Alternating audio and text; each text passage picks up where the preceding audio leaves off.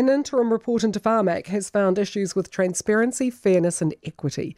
The independent review is the first since the drug buying agency was established more than 25 years ago and looked out and was charged with looking at how well it performs against its targets. Pharmac Chief Executive Sarah Fitt accepts the drug buying agency needs to do better and says they're working to be more transparent. The ACT Party have labelled the review a whitewash and are calling on Minister of Health Andrew Little to reset the report and start again. ACT's Deputy Leader and Health Spokesperson Brooke Van Velden joins me now. Very good morning to you, Brooke. Good morning, Kerry. How can they get away with stonewalling a panel that's charged with looking into its transparency? Oh, look, it's it's absolutely incredible what Pharmac has done to the interim report. Uh, and it just shows what patient groups have been telling ACT for years, which is yeah.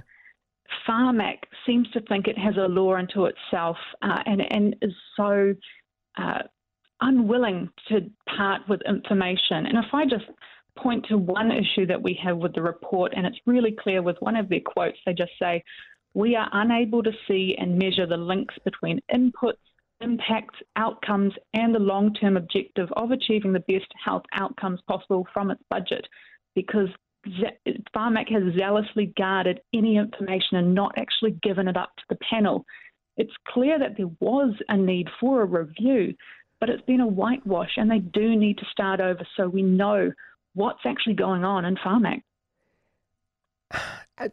Do you, how many people were involved? How much does it cost?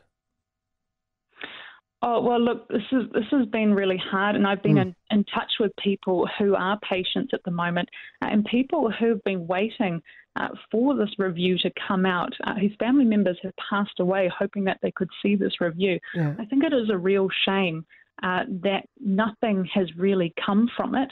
Uh, but the other thing that's also of huge concern for me here is that we're looking into the health system as a whole and reforming the entire health system. Uh, but we can't take away medicine's access from that. And sitting on the Pae Ora Legislation Committee, which is looking through that, that huge reform, there is nothing there about medicine's access. It's so important that we get medicine's access right for all New Zealanders. Yeah. And that two tier system, we just had Penny on who works with um, Patient Voice Aotearoa, and the two tier system, she really bluntly outlined what that means for somebody if they're in a marginalised community member, if you're poor, um, you're stuffed. Oh, there are huge issues with medicines access throughout. New Zealand. It doesn't matter which population group you are in. We need better access for all New Zealanders. Now, ACT called on um, the government to do a Pharmac review because it had been over 25 years uh, that Pharmac had been acting uh, to get the best dollar for New Zealanders with no oversight. Uh, we did think at the time that it was a real shame that funding and talking about how much money is put into the Pharmac budget was excluded from the review, but we did have hopes uh, that we would actually be able to see some outcomes from the review. It's clear that the minister uh, only went into this review um, lightheartedly, mm-hmm. uh, and obviously didn't actually read the report because at the end of it, he said that we're still the envy of the world. Well, yeah. I mean, it, it, how could they go into it in a half hearted fashion given that it was an election campaign promise? Well, I think there, there's always an element there that um, nobody is happy with the with the state of healthcare in New Zealand. Yeah. Um, but I do believe that we do need to do better for New Zealanders, for people who aren't actually able to access uh, medication and whose family members have passed away or are really struggling because they can't get access to the medications they need to live a full and, and well life. Uh, ACT wants us to do this report again so that marginalised communities, so that people who don't have current access to medications can actually read through the report and get answers to the questions that they've had for years about how Pharmac is actually making decisions on their family members' lives.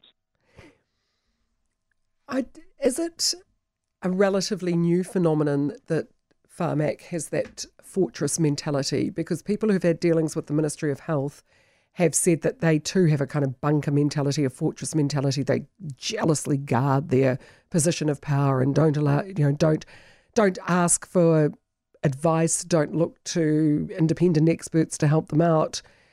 Is this a function of this particular administration, or if, is this a function of government departments overall? And I know you've only been in, you know, Parliament for a short amount of time, but from your experience and from talking to others, is this bunker mentality a relatively new phenomenon? No, from, from my experience, it's not. Mm. Um, there, there is an unwillingness from a lot of government departments uh, to be open and transparent, uh, and that is a real issue uh, because you know it's taxpayer money. Yeah. It's people actually wanting uh, benefits and good public policy for all New Zealanders. But in particular for Pharmac, I think the real issue here is that politicians for decades now have pushed medicines access to be the issue for Pharmac. They've held it at arm's reach to say it's not our issue. Now ACT's called on them to actually review Pharmac and its independence and its statutory obligations to all New Zealanders. Uh, and it's too hard. Uh, the politicians don't want to actually face hard realities and hard truths that we do have medicines access problems in New Zealand, and we do actually need to, to figure out how to solve that.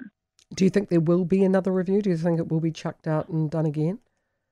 Well, I'll certainly continue to be calling for it. I think it was a shame that funding and budget wasn't part of this original review. Yeah. I think with the, the findings, it will be very hard uh, to go through a whole healthcare system reform uh, with the information that we have about medicines access and the lack of information we have about it because you can't address the health needs of New Zealanders mm. without thinking about pharmaceutical intervention and how that fits into the overall health package.